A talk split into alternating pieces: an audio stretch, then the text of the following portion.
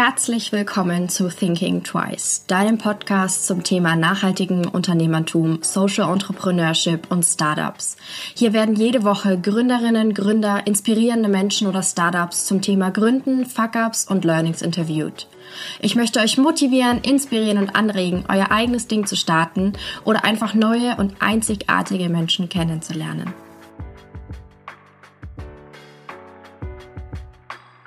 Wanda von Ja erzählt in dieser Podcast-Folge einiges zum Thema offene Werkstätten, Kooperation und Netzwerken anstatt von Konkurrenzdenken und der Schaffung von Möglichkeitsräumen. Alle ihre produzierten Teile sind Einzelstücke aus nachhaltigen und hochwertigen Materialien und Pre- und Post-Consumer Waste. Die Schnitte sind einfach und saisonunabhängig und die Teile bestehen aus neuen alternativen Fasern. Herzlich willkommen. Heute habe ich die Wanda bei mir zu Gast. Halli, hallo. Hallo. Möchtest du dich mal kurz vorstellen? Wer bist du und was machst du hier? Ja, möchte ich gerne. Ich bin die Wanda. Ähm, ich äh, bin Mitglied bzw. Mitbegründerin des Labels Ja und ähm, auch viel aktiv im Heizhaus Querstrich Quellkollektiv. Ähm, genau, ich bin hier, weil die Sophia mich gefragt hat, ob sie mich interviewen darf. und ob ich eher ein bisschen was von äh, uns und mir verrate, was ich gerne mache. Ja. Genau. Ähm, schieß los mit deinen Fragen. ähm, ja, möchtest du gleich mal ein bisschen was erzählen? Was, was jemand, der nicht aus Nürnberg kommt, was ist das Heizhaus, was ist das Quellkollektiv, was ist dein Unternehmen, was sind die Werte dahinter? Warum hast du angefangen? Oh Gott, das waren jetzt ganz schön viele Fragen, aber so ein bisschen so, erzähl mal. Okay, dann äh, fange ich vielleicht erstmal mit dem Quellkollektiv mhm. an. Das Quellkollektiv ist ein Verein, der sehr viele Kultur- und Kreativschaffende in Nürnberg und der Region sozusagen vernetzt. Mhm. Äh, ist grundsätzlich mal als Netzwerkverein aufgesetzt worden, damals in der Zwischennutzung wirklich im Quelle Haupt, Hauptversandzentrum. Also als, als dort alle sich zur Zwischenmiete eingenistet haben, hat sich dieses Netzwerk dort gefunden über auch gemeinsame Veranstaltungen wie die Sommerkollektion. Und wir sind aber sehr schnell, eigentlich ein Jahr nach Gründung, auf den, die Situation getroffen, dass wir alle aus dieser Zwischenmiete raus müssen. Also wir sind gekündigt worden vom, mhm. vom Vermieter. Das ist ja ähm, im Endeffekt zwangsversteigert worden. Wir haben damals auch eine riesige Petition eingereicht, ähm, haben es sehr aufs Tableau durchbekommen, also sehr relevant. Ähm, wodurch wir auch im Endeffekt von, von den neuen Mietern die Zwischenlösung des Heizhauses angeboten bekommen haben. Und äh, sich somit auch das Heizhaus als großes Pilotprojekt entwickelt hat, weil der Wille da war, dass sozusagen die, die da zur Zwischennutzung drin sind, auch weiterhin gemeinsam einen Ort beleben, weil wir diese Idee unglaublich sympathisch fanden, eben auf der einen Seite, ich sage jetzt mal gewerblich zu arbeiten und auf der anderen Seite aber äh, Raum und Ort und Community zu haben, um ähm, soziokulturelle Arbeit zu leisten im Stadtteil. Mhm. Und das hat uns sehr gefallen und das war einfach wirklich so der Aspekt, wo wir gesagt haben, ja, wir gucken, dass wir gemeinsam eine, eine, äh, ein Haus bekommen oder gemeinsam umziehen nach, nach dieser Zwischennutzung und äh, sind so ins Heizhaus gekommen. Und ähm, ich war zu der Zeit, also ich habe wirklich den Verein damals mit begründet und zusammengezogen, war auch die ersten fünf Jahre dort im Vorstandsteam mit tätig und habe ähm, sehr ausschlaggebend an der Konzeption für äh, dieses Projekt Heizhaus mitgearbeitet. Mhm. Da sind wahnsinnig viele Einflüsse und Ideen äh, mit drinnen, die von Marga und mir kommen. Also Marga ist meine Schwester und auch Mitglied und Begründerin von dem Label, wie auch von dem Verein. Und äh, nicht nur davon, sondern wir haben gemeinsam hier angefangen in den offenen Werkstätten in Nürnberg und auch den Verbund deutschlandweit der offenen Werkstätten mit begründet. Und es war uns einfach ein unglaubliches Anliegen, diesen Aspekt äh, offene Werkstätten und dieses Denken dahinter, dieses äh, commons-basierende Denken, wirklich Teilen von Maschinen, Raum, Ressourcen, ähm, großzügige Weitergabe von Wissen und wirklich so diese Aspekte in einen Raum zu bekommen, in dem man aber auch gewerblich arbeiten kann. Also das nicht nur darauf basiert, mhm. wie in vielen Einrichtungen, wie einfach einer offenen Werkstatt, wo man sagt, okay, es gibt einfach nur eine offene Werkstatt und mehr nicht, ähm, sondern wirklich so, dass man an sich, sagen wir mal, sechs Tage die Woche den Raum gewerblich nutzt und einen Tag als offenes Konzept und es dem Stadtteil zur Verfügung gibt. Und das war wirklich so ein elementares Teil, äh, ele elementarer Teil wirklich des Konzeptes vom Heizhaus, wo wir gesagt haben, 80 Prozent des Hauses gehen als ähm, private Flächen an die Mieter und Mitglieder des Vereins. Mhm ähm, als Atelierflächen. Wir haben wirklich quer durch die Kultur- und Kreativwirtschaft äh, Leute drinnen, vom äh, Handwerk im Endeffekt äh, über äh, Tanz, Musik, Film, Fotografie, äh, ähm, was, was noch? Designer, Designer und Künstler auch, mhm. wie auch äh, Marketing und Grafiker. Ähm, also wirklich sehr gemischt. Mhm. Und 20 Prozent ist Gemeinschaftsfläche, die wir eben mit soziokulturellen Veranstaltungen füllen möchten. Das Ganze hat leider einen kleinen Haken. Es war nicht so einfach von wegen, man zieht vom Hauptgebäude ins Nebengebäude. Wir sind von vielen sehr verarscht worden, muss ich sagen, beziehungsweise auch äh, es sind uns sehr viele Steine in den Weg gelegt worden. Mhm. Und wir hatten so ein bisschen die Vermutung, sie wollen uns am langen Arm verhungern lassen. weil wir auch was geschafft hätten, aber momentan sieht es ganz gut aus. Mhm. Wobei wir mit Corona gerade nicht wissen. Schauen wir mal, wie ein Jahr aussieht, aber gerade eben sah, es ganz gut aus. Mhm. Oh Gott.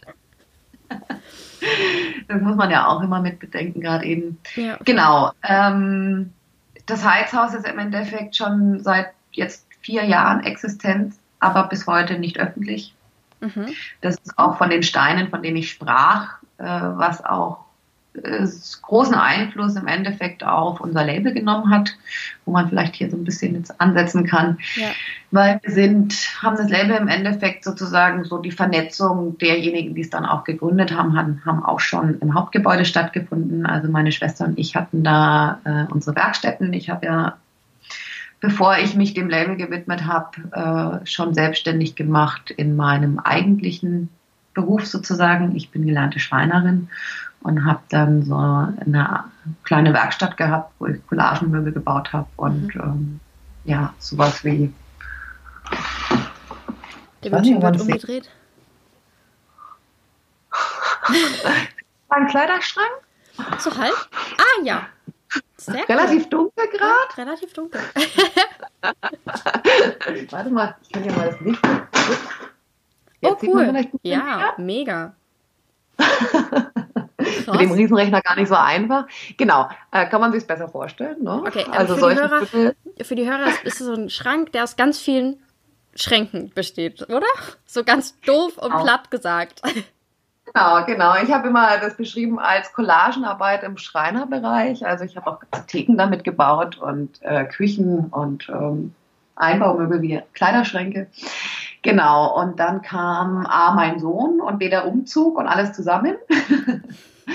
ähm, und äh, somit hat sich sozusagen meine Selbstständigkeit verschoben vom Schreinerdasein äh, der Selbstständigkeit eben erstmal auf die Projektleitung vom Heizhaus, also das zu organisieren und dann wirklich Kommunikation, Design und Marketing im Bereich unseres Labels.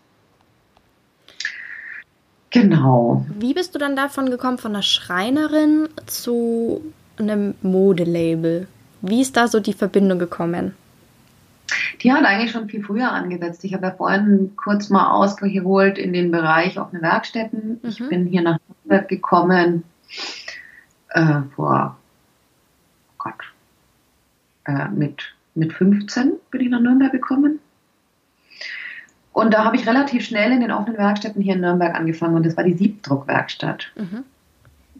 Also Textilveredelung. Ja. Ich habe schon dementsprechend relativ viel Textilveredelung gemacht, mich viel mit Textil beschäftigt. Wir haben ganz schnell, ganz früh also, äh, eingeführt, dass wir also wir wollten T-Shirts anbieten, sozusagen, die man da bedrucken kann. Uns war von Anfang an wichtig, dass das zum Beispiel faire und nachhaltige waren. Wir waren von Anfang an äh, sehr äh, verbunden schon mit dem Bernd vom Glor, mhm. ne, haben da wirklich die, die Shirts auch bekommen zum Einkaufspreis, damit wir die ne, für einen guten mhm. Preis weitergeben können, damit die Leute überhaupt nicht mit ihren H&M-T-Shirts ankommen bei uns. Also das war was, was wir als erstes gestrichen haben aus der Werkstatt. Ne? Und ähm, ja, äh, deswegen war im Endeffekt einmal so die Textilveredelung äh, ganz nah und grundsätzlich habe ich vor meiner Schreinerlehre Mediendesign studiert. Mhm. Also ich komme eigentlich mehr so aus dem Designbereich, habe auch äh, ein Jahr war ich Fotografieassistentin vor der Designausbildung ähm, habe viel Fotografie und alle möglichen kreativen, handwerklichen Tätigkeiten meine ganze Jugend gemacht und hatte schon seit Kind eine Nähmaschine daheim. Also es ist jetzt nicht so, dass es mich gar nicht. Mhm, okay, ähm, dass das aus dem Nichts kam, so diese Begeisterung, ja. ja. genau. Wobei ich auch sagen muss, die Begeisterung ist jetzt gar nicht auf der Ebene, ähm, also ich habe jetzt nicht den Anspruch des Designs im klassischen Sinne im, im Modeding. Also ich habe jetzt nicht damit angefangen, weil ich dachte, ich bin ein, eine unglaublich tolle Designerin mhm. und kann ganz tolle Sachen entwerfen und ich muss in die Mode, weil die Leute brauchen meine Designs. Das war nicht, nicht der Aspekt. Ähm, uns war von Anfang an klar, wenn wir ein Label wirklich machen, dann Basics eigentlich, mhm. Klassiker, klassische Schnitte, ja. gar nichts Außergewöhnliches. Wie, wie, gesagt, also auf der modischen Ebene verfolge ich nicht den Designanspruch. Und das muss ich auch wirklich sagen. Also das, was wir machen, hat nicht wirklich was mit Design zu tun. Da gibt es einfach andere, die muss man sehr viel mehr werten, die wirklich äh, äh, äh für viele gesagt untragbare Sachen kreieren, aber das ist in meiner Auge Design und Designkultur im Modebereich. Mhm. Ne? Äh, und viele Designer arbeiten, glaube ich, würde ich behaupten, ganz ähnlich wie wir, dass sie sich einfach Sachen genau anschauen und dementsprechend variieren, ja. ja um einem Ergebnis zu kommen, was einem selber liegt. Ja. Ähm, also ich kann kreativ damit umgehen. genau. Ja, ähm, so kam es eigentlich dazu. Mhm. Und bei uns war es wirklich mehr, also wir, wir sind einfach sehr viel im Bildungsbereich tätig gewesen, auch äh, eben da ist auch diese Verbindung schon da von, von dem Schreiner zum Textil im Endeffekt. Also meine Schwester äh, ist wiederum, die kommt komplett aus dem Textilbereich. Mhm. Die ist gelernte Schneiderin und hat danach ein Textildesign-Studium oben drauf gesetzt und wir hatten zusammen sozusagen eine Ateliergemeinschaft in der Quelle, wo einmal eine Schneiderei drin war, einmal eine kleine Siebdruckwerkstatt und eben eine kleine Schreinerei und ein sehr guter Freund von uns äh, sein Fotostudio daneben hatte. Und da hat man schon ein ziemlich großes Werkstattkomplex, ähm, wo wir auch äh, ein riesiges Lager haben. Wir sind so der Peter hat es immer so liebevoll gesagt, unser äh, Fotograf, der mit drinnen war, wir sind ähm, die sortiertesten Messis, die er kennt. Also Marga und ich ähm, können nichts wegschmeißen, ja, eben aus diesem Aspekt, man kann das doch eigentlich noch gebrauchen, das ist doch gutes Material und mhm. das ist doch schön. Und ich natürlich auch so für meine Collagenarbeiten äh, im Holzbereich das gebraucht hat, habe, ja, ja also viel Möbel Klar. und viel Auswahl und Mager einfach auch schon an, von Anfang an diesen Upcycling-Bereich im, im, mhm. Textil verfolgt hat, also auch was äh, das Textildesign dann angeht, mhm. wirklich. Mhm.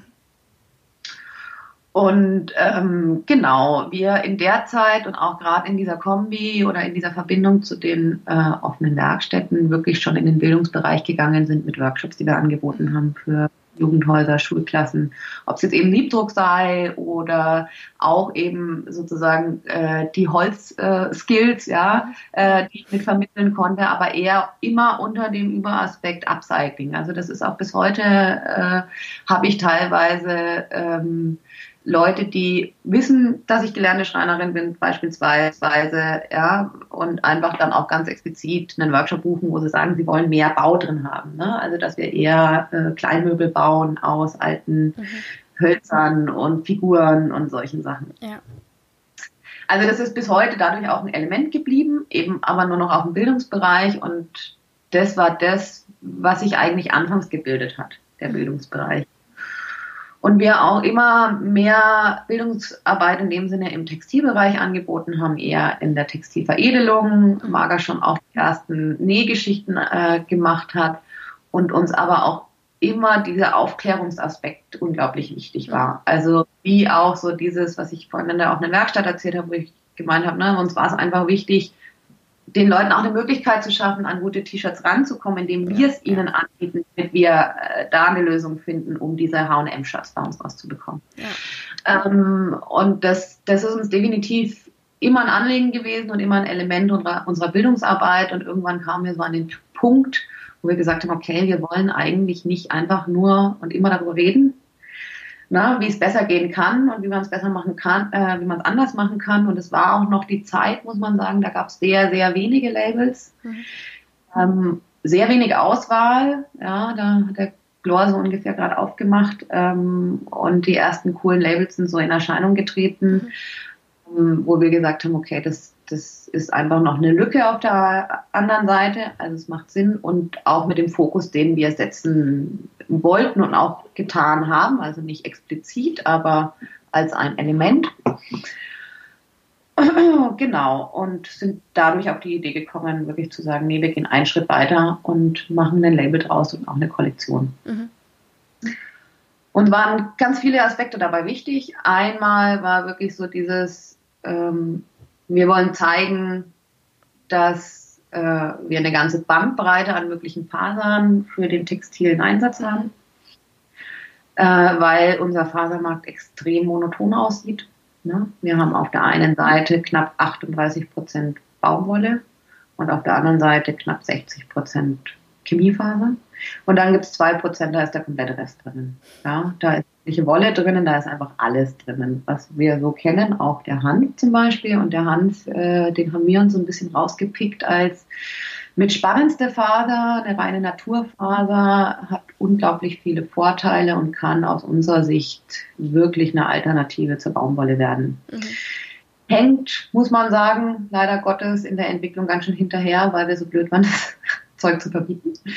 Ne? Mhm. Ähm, muss man einfach sagen. Also Europa war ganz, ganz stark, äh, was äh, sozusagen Hanf im textilen Sektor angeht.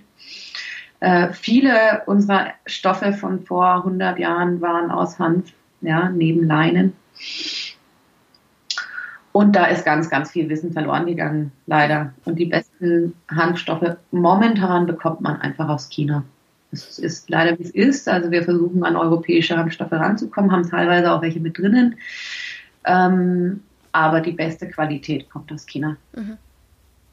Genau, wobei wir da auch wirklich dran sind. Wir sind äh, ganz eng zum Beispiel hier mit Hempage. Das ist auch eine Firma, die hier aus der Region kommt, die da wirklich Pionierarbeit geleistet hat äh, ja. zur Thematik. Ne, mit denen wir ganz eng zusammenarbeiten, mit denen jetzt wahrscheinlich Ende des Jahres die erste Ko Kooperationsline rauskommt, wo wir wirklich eine Linie zusammen äh, entwickeln. Gerade dran. Genau, und die wirklich, ähm, ja, Pioniere sind in dem Bereich und ähm, da wirklich schon viel Arbeit geleistet haben. Ne? Ähm, ja, das ist so der eine Aspekt gewesen. Der andere Aspekt, der uns unglaublich wichtig war, ist äh, kleine Stückzahlen. Ja. Im besten Fall produzieren, was wir auch machen bis heute. Äh, Im Endeffekt auf Order produzieren. Mhm. Also wir haben minimal was auf Lager eher in die Richtung für äh, als eine Art Vertreterkollektion, Fotoshooting-Kollektion, mhm. Kollektion in die Richtung, ne? dass wir ein bisschen was da haben, aber an sich nie so viel, dass jetzt äh, irgendjemand kommen könnte und zehn T-Shirts bestellen könnte. Also sowas äh, immer ja, ja. fertig.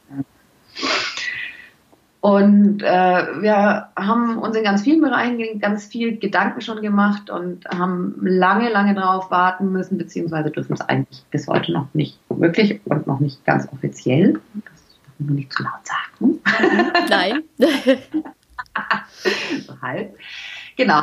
Ähm, dass wir wirklich Workshops bei uns äh, im Raum anbieten oder auch die offene Werkstatt oder äh, eben andere Formate. Das war in unserem ich sag's mal, Businessplan äh, unseres Labels ein großer Faktor. Mhm. Und dementsprechend war der Raum auch ausgebaut und ausgestattet im Heizhaus. Wir hatten eine ziemlich große Raumfläche, jetzt bis vor einem halben Jahr.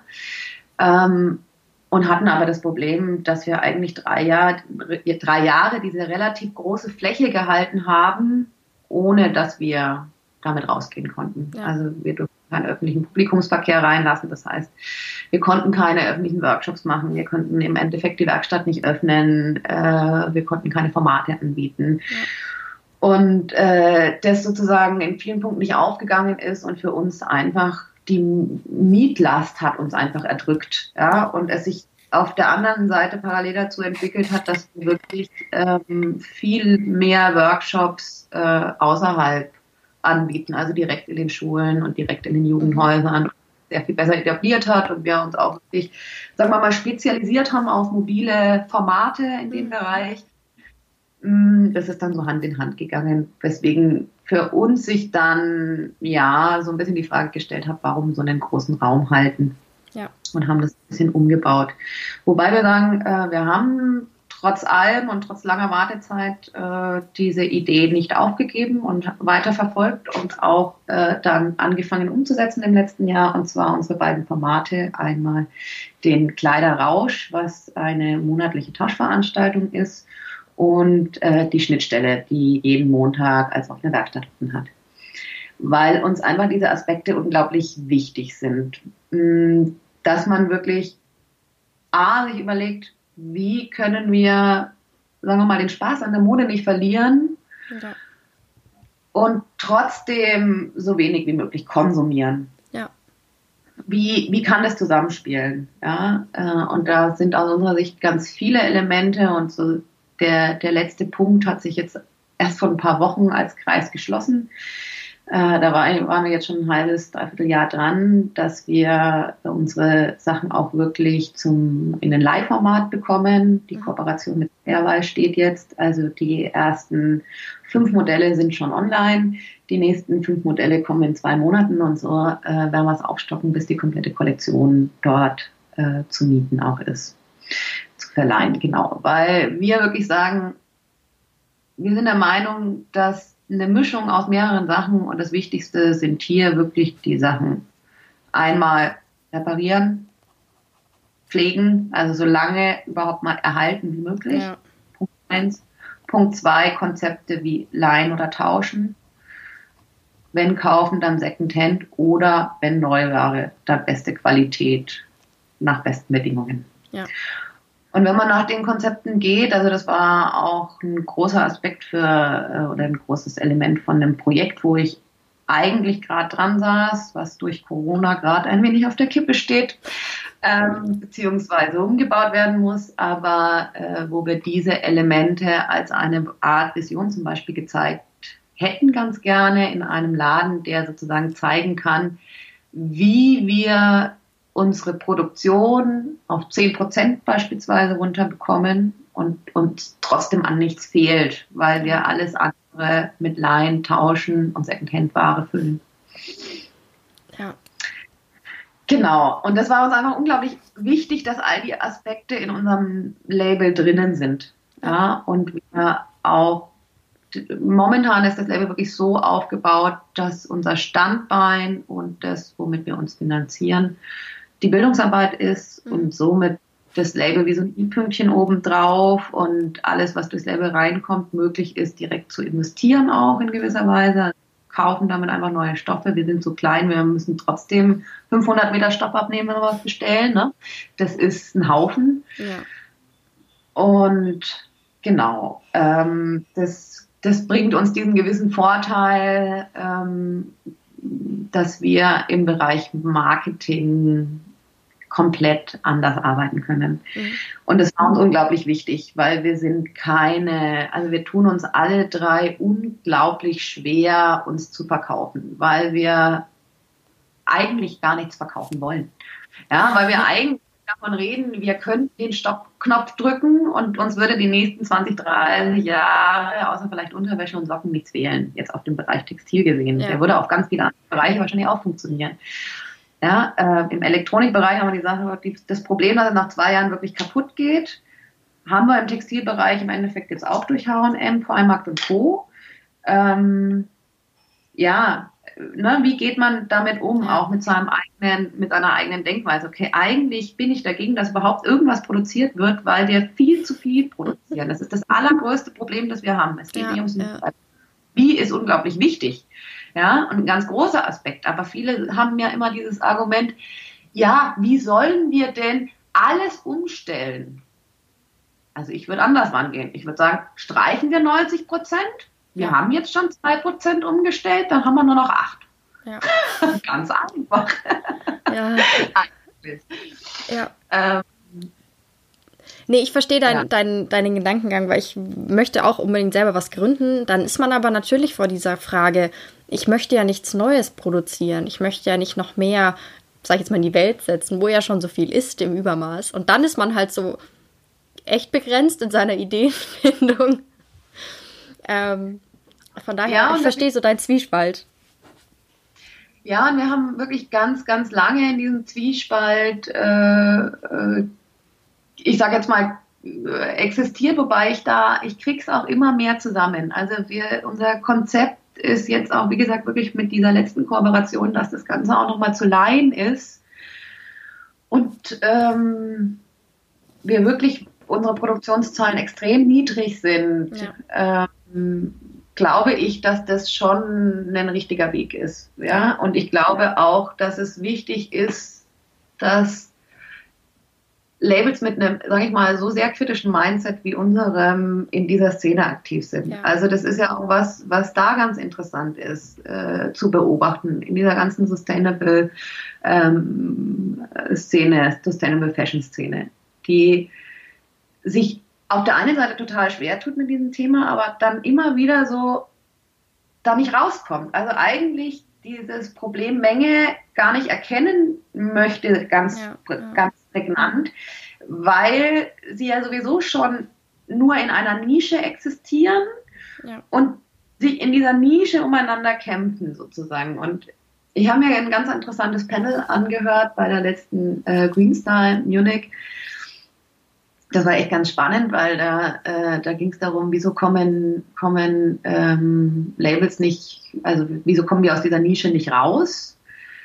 Äh, Habe ich mir angehört. Und äh, was ich sehr interessant fand, ist, dass ein Aspekt überhaupt nicht rankam. Waren ganz viele andere Aspekte. Mhm.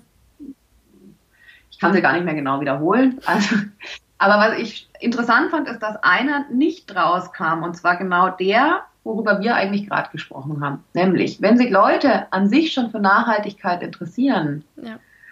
muss ich vermuten, kommen die, denke ich, eigentlich relativ schnell auch auf diesen Punkt.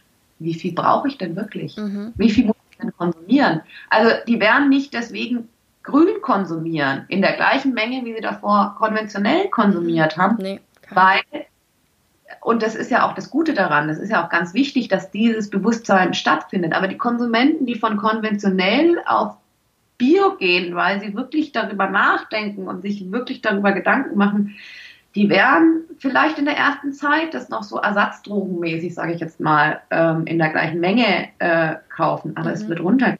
Die werden weniger kaufen, weil sie sich immer mehr mit diesem Thema auseinandersetzen. Ich meine, jeder, der sich damit auseinandersetzt, kennt es ja selber. Ja. Wir hören ja nicht auf damit nee. uns damit auseinanderzusetzen. Ja? Und man kommt eher nochmal auf, auf tiefergehendes oder auf einen, einen anderen Aspekt. Aber deswegen ähm, fand ich das ganz spannend, dass das da nicht mit drin war in diesem Panel oder auch so äh, ja diese Vision zu haben ja die äh, wir können die Welt verbessern indem wir alles grün machen mhm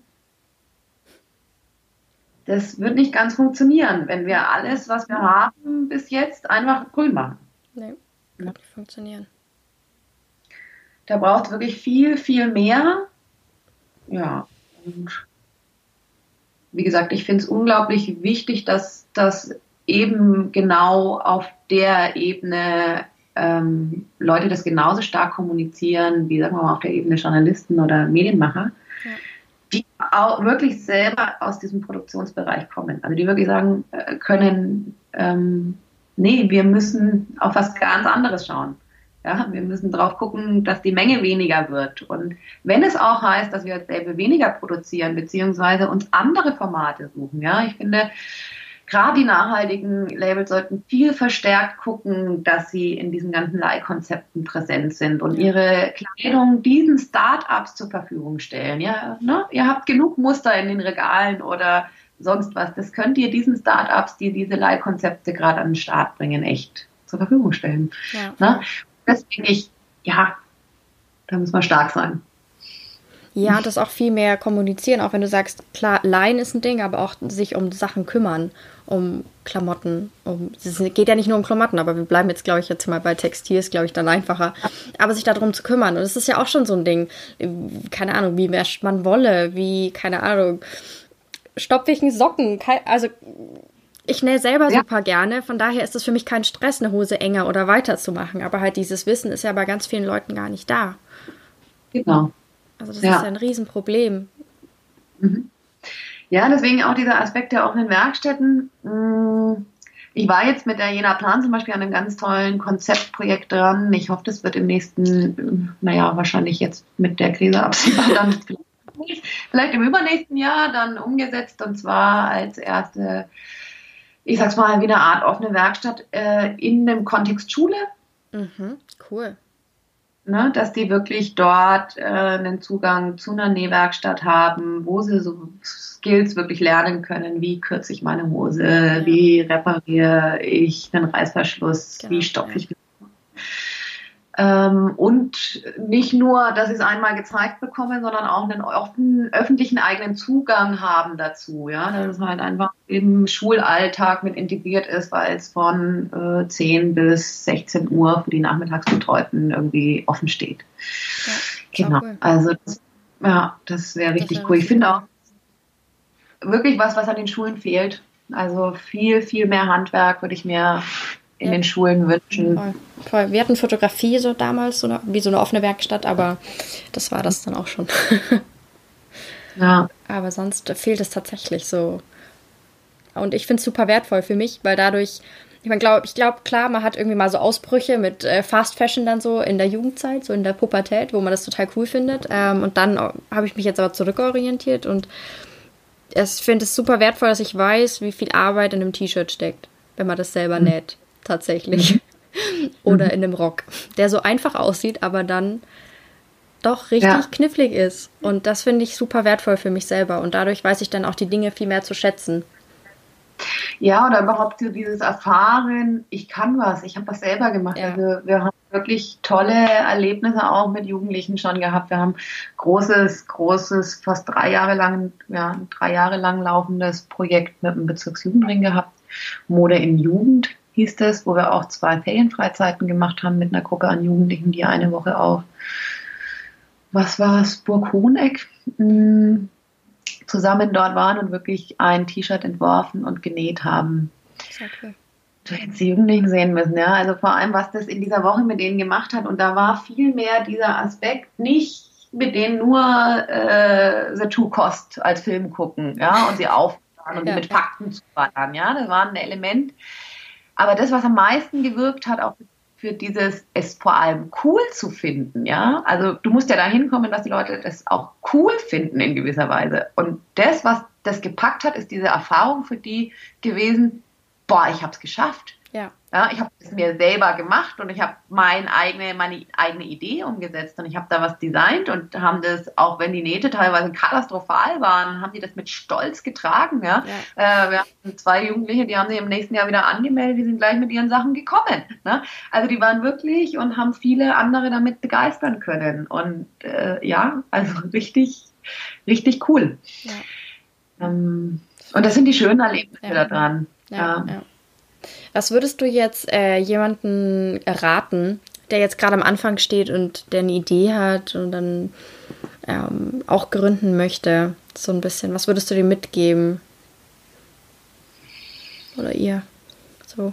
Also was ich ihm mitgeben würde, was, was ich auch gesehen habe bei vielen anderen, einschließlich mir selber, sage ich jetzt mal, ist, was gut ist, ist das in gewisser Weise anfangs parallel zu fahren, also vielleicht sozusagen mhm machen ja ihren Hobby zum Beruf. Das ist, äh, dadurch ist es auch ein Element. Also eigentlich das, was man liebt und gerne machen möchte, dann schon auch anzufangen parallel und eine gewisse Struktur und eine gewisse Basis sich aufzubauen in einer Zeit, wo es parallel möglich ist. Ja. Sage ich jetzt mal. Das ist auf jeden Fall was, was vielleicht auch teilweise nur was mit Netzwerken zu tun hat. Also ich, als ich mich damals gegründet habe, ich habe jetzt nicht irgendwie schon äh, parallel eine Schreinerei aufgebaut und was angemietet, aber ich hatte meine Netzwerke schon und wusste schon, wo ich Jobs herbekomme und hatte schon meine ersten Workshops halt in anderen Räumen dann gegeben ja. und sowas. Also ich hatte einfach gewisse Kontakte schon und das ist wichtig. Das ist, glaube ich, super wichtig, ja. Mm. Ja, dann äh, ist super wichtig, mit wem man gründet, also dass man diejenigen, die man, mit denen man gründet, gut kennt und das eine gute, sehr vertrauensvolle Basis ist, weil ähm, ja, das gehört einfach dazu. Ja. Das würde ich jedem empfehlen. Ich habe aus solchen Aspekten schon Firmen zugrunde gehen sehen und klein, also kleine Start-ups, weil sich die zwei dann völlig verstritten haben oder sowas. Mhm. Ähm, Meinst du auch da? Ja. Meinst du, man muss oder man sollte diesen Bildungs- oder sozialen Aspekt immer mit einbauen, wenn man jetzt ein nachhaltiges Unternehmen gründet? Weil Nachhaltigkeit ist ja nicht nur so die ökologische Nachhaltigkeit. Meinst du sozusagen, um zu überleben, sage ich jetzt mal? Ähm, mm, kann sinnvoll sein, muss aber nicht bei jedem funktionieren. Ja. Na, das so, also ich würde jetzt äh, einen, einen ähm, äh, einen Unverpacktladen zum Beispiel nicht auf dem äh, Bildungsbereich in erster Linie aufbauen, sondern schon in erster Linie auf dem Bereich Unverpacktladen mhm. und den Bildungsbereich aber nicht ausklammern. Also für mich macht ein Unternehmen, das mit dem Thema Nachhaltigkeit äh, arbeitet, immer authentischer, wenn die Aufklärungsarbeit betreibt. Mhm. Ja. Aufklärungsarbeit ist gleich Bildungsarbeit. Ne? Das ist Erwachsenenbildungsarbeit oder kann auch ja. kindgerecht aufgemacht sein. Aber grundsätzlich ist das schon Bildungsarbeit. Ja. ja? Auch wenn es irgendwie dann nicht als Workshop gebucht werden. Aber mh, gibt ja auch ganz viele. Ne? Ob es jetzt der Ebel ist, der das jetzt über eine Zeitschrift macht ne? und da äh, Sachen bringt oder ähm, ob es der Glor macht, der immer wieder Fakten postet und ganz viel über Fasern auf seiner Webseite stehen hat und ähm, über andere Netzwerke. Also ne, die genau. tun es ja auch. Ja. Das ist ein Aspekt, den würde ich definitiv, wenn man mit Nachhaltigkeit äh, arbeitet, ganz groß schreiben. Mhm. Ähm, und eine Aufklärung kann auch funktionieren, indem man einfach nur verlinkt, verlinkt ja, zu Leuten, die man einfach gut findet, die ja. man sagt, die die machen schon die gute Ausklärungsarbeit, ja. Also ich gebe nicht nur noch einen Kontakt oder ein Netzwerk weiter. Ja. Das würde ich jedem empfehlen. Ich würde auch jedem empfehlen, das ist meine ganz persönliche Einstellung zum Marketing, ja. Ähm, Marketing ist von gestern, Kooperation ist von heute. Also dieses Konkurrenzdenken, das ist eigentlich das von gestern. Konkurrenz ist von gestern, ne? Äh, Kooperation ist heute. Ja. Äh, dieses Konkurrenzdenken, egal in welcher Szene und gerade in der Nachhaltigkeitsszene, erachte ich als kontraproduktiv. Ja, toll. Hat aber auch viel damit zu tun, dass die meisten, die aus der Nachhaltigkeitsbereich kommt und wenn man sich mit dem Thema Nachhaltigkeit beschäftigt, aus meiner Sicht auch irgendwann das Wirtschaftssystem ganz schöne Kratzer bekommt. und dieses Wirtschaftssystem eigentlich nicht mit Nachhaltigkeit zusammengeht. Das ist das Grundproblem. Ja. ja? Und ähm, wenn man sich zum Beispiel Theorien der Gemeinwohlökonomie anschaut, sind, äh, ist, ist es da sehr schön beschrieben. Und da geht es zum Beispiel auch in deren Denkweise viel, viel mehr um Kooperation. Mhm. Da Konkurrenz in dem Sinne nicht, weil auch zum Beispiel grundsätzlich darauf geachtet wird, dass es keine Überproduktion gibt. Mhm. Ne? Und dass es halt einfach, es gibt halt eine gewisse Nachfrage und die muss gesättigt werden und für alle Beteiligten fair und es geht nicht um Profit, sondern um das Gemeinwohl. Mhm. Und das ist super, super spannend. Also äh, jeder, der sich mit äh, Neugründung befasst, sollte sich unbedingt mit Gemeinwohlökonomie befassen. Mhm. Da sind ganz viele tolle Ansätze einfach drinnen, wie, wie eine Ökonomie anders laufen könnte. Und im Umkehrschluss bedeutet das auch, dass auch eigene Unternehmen anders laufen können. Also man kann ganz vieles dieser Gemeinwohlökonomie auf sein eigenes Unternehmen einfach übertragen. Und das Spannende an der Gemeinwohlökonomie ist, dass dies die erste Bewegung in die Richtung ist, die eine Bilanzierung herausgebracht hat. Also du hast auch die Möglichkeit, dich sozusagen selbst zu bilanzieren, mhm. was so aus diesem ganzen Aktien hier äh, Bilanzierungsbereich kommt ne? und Finanzen und ob du äh, genug Profit äh, abwirfst und äh, und die das wirklich so auf diesen Aspekt der Nachhaltigkeit und des Gemeinwohl mhm. finanzieren. Mhm. Ja, also nicht die Finanzebene anschauen, beziehungsweise die Finanzebene schon anschauen, aber mit der Brille des Gemeinwohls. Mhm. Ja, also du zum Beispiel auch im Finanzbereich äh, finanzierst in dem Aspekt der Eigentum. Auch eine spannende Frage in dem Bereich. Ja? Also gehört denn die Firma einem Besitzer oder einer Aktiengesellschaft, die den Profit bekommt? Oder ist es eine ähm, wirklich mitarbeitergeführte Firma, wo jeden Mitarbeiter einen Teil der Firma bekommt und jeder sozusagen daran mhm. entweder profitiert oder nicht profitiert? Ja. ja? Ähm, wirklich, wirklich spannend. Also das kann ich nur jedem empfehlen. Es, hat sehr viele Parallelen übrigens auch zu dem Bereich Commons. Commons ist eine Bewegung beziehungsweise ja ein, ein Versuch, sage ich mal, ein System zu beschreiben, kann man sagen. Mhm. Sagt dir Commons was? Mhm. Commons, äh, also es gibt, oh, wie heißt sie? Sie hat den Nobelpreis bekommen, so eine Norwegerin, Östrum, Öström. Mhm. Ähm, zur Commons Mustersprache hat die einen Nobelpreis bekommen. Und ähm, im Endeffekt beschreibt Commons sowas wie mh, mm, wirklich alte Strukturen, wie etwas auf Augenebene organisiert werden kann, ohne rein vertikale oder rein parallele Strukturen. Mhm. Also Commons beschreibt sozusagen erstmal im Kleinen Systeme, die so funktionieren, wie, äh, was weiß ich, ob es jetzt ein Urstamm ist oder ob es eine Fischereigenossenschaft ist. Also es gibt ganz viele Elemente auch in unserer Gesellschaft im Kleinen, die nach den Prinzipien des Commons funktionieren. Mhm. Und ähm, ja, eben äh, die beschreiben, dass man Commons auch größer sehen kann. Also dass es nicht nur im Kleinen funktionieren mhm. muss, dass Commons eigentlich wie ein System funktionieren könnte. Mhm. Und das ist super, super spannend, weil das eben auch ein System ist, das rein auf Kooperation aufbaut. Mhm. Ich verlinke das äh, mal in den Show Notes. Irgendwie so ein Link ja. zu einem Artikel dann. Ähm, Voll gerne. Der ist ganz Mach interessant.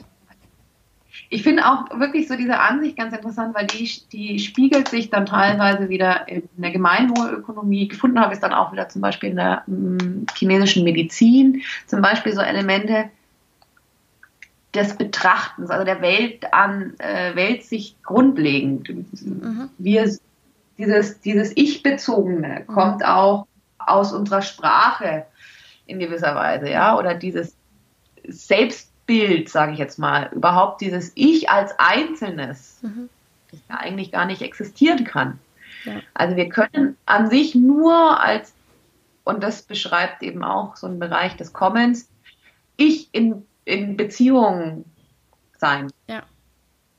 ja. Also wir sind immer im Austausch und nur durch Austausch funktionieren wir. Und ja. das, wenn man das verinnerlicht, dann gibt es einem wirklich eine komplett andere Weltsicht und das ist total spannend. Also kann ich wirklich nur jedem empfehlen, sich damit zu beschäftigen. Werde ich verlinken, weil ich finde es super spannend. Ich werde mich da auch mal reinlesen. Das ist super ja. cool.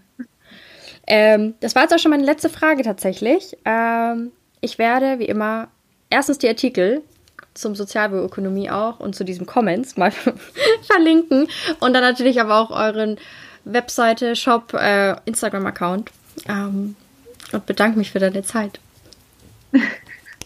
Ja, vielen, vielen Dank auch. Es hat mir sehr Spaß gemacht. Das freut mich. Ich hoffe, dir hat diese Folge gefallen. Wenn ja, erzähle es gerne weiter an andere wundervolle Menschen, Freunde, Familie und lass es sie wissen. Du kannst mich auch sehr gerne bewerten und dann freue ich mich aufs nächste Mal.